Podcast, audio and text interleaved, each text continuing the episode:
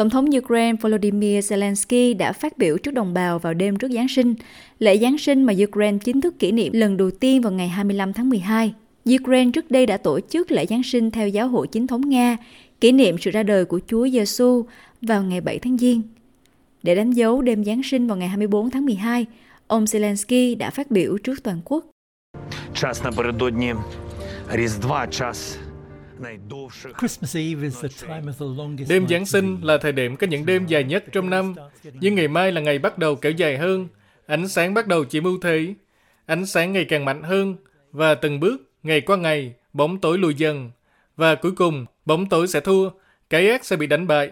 Hôm nay, đây là mục tiêu chung của chúng ta, giấc mơ chung của chúng ta, và đây là lời cầu nguyện chung của chúng ta ngày hôm nay, vì tự do của chúng ta, vì chiến thắng của chúng ta, vì Ukraine của chúng ta, cho ngày hôm nay khi tất cả chúng ta có thể cùng nhau quay quần tại nhà trong một mùa Giáng sinh an lành và nói với nhau, Chúa Kitô đã sinh ra.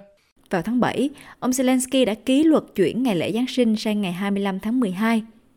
Một ghi chú kèm theo luật nói rằng mục tiêu của nó là từ bỏ di sản Nga và trích dẫn mong muốn của tất cả những người dân Ukraine được sống cuộc sống với những truyền thống và ngày lễ của riêng họ. Trong khi đó, Bộ trưởng Quốc phòng Nga Sergei Shoigu tuyên bố rằng đội Nga đã chiếm được thị trấn Marinka ở tỉnh Donetsk phía đông Ukraine.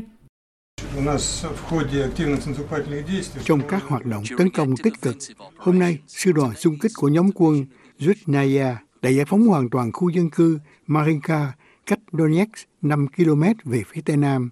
Trong 9 năm, lực lượng vũ trang Ukraine đã xây dựng một khu vực kiên cố vững chắc ở đó, bao gồm các lối đi ngầm Mỗi con phố đều có công trình kiên cố riêng được bảo vệ tốt khỏi các cuộc tấn công bằng pháo binh và không quân. Thống Nga Vladimir Putin đã bày tỏ sự đánh giá cao. Sergei Kuzyetovich, trước hết, tôi muốn chúc mừng bạn. Đây là một thành công. Đây là lần đầu tiên. Thứ hai và quan trọng nhất, hãy gửi lời chúc mừng nồng nhiệt nhất và những lời biết ơn tới tất cả các quân nhân. Tất cả các quân nhân đã tham gia vào thời điểm khác nhau tại các giai đoạn khác nhau trong trận chiến giải phóng Marinka. Điều này xảy ra khi các quan chức Ukraine cho biết các cuộc tấn công của Nga vào khu vực Kherson đã giết chết 5 thường dân, trong khi các quan chức do Nga bổ nhiệm ở thị trấn phía đông Holivka nói rằng một người đã thiệt mạng do pháo kích của Kyiv. Trong khi đó, một cộng sự của thủ lĩnh phe đối lập Nga đang bị cầm tù. Alexei Navalny cho biết người ta tìm thấy ông này tại một khu nhà tù phía trên Bắc Cực gần 3 tuần sau khi mất liên lạc với ông ta. Kira Yamish là phát ngôn nhân của ông Navalny.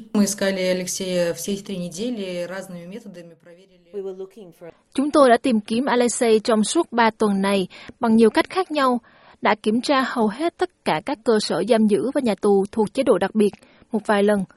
Và cuối cùng hôm nay, chúng tôi đã tìm thấy ông ta ở trại giam số 3 ở khu định cư Khap, đó là khu tự trị Yamalo Nenes, phía trên vòng Bắc Cực.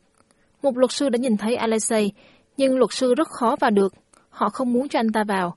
Anh ta vẫn cố gắng vào được, gặp lại Alexei.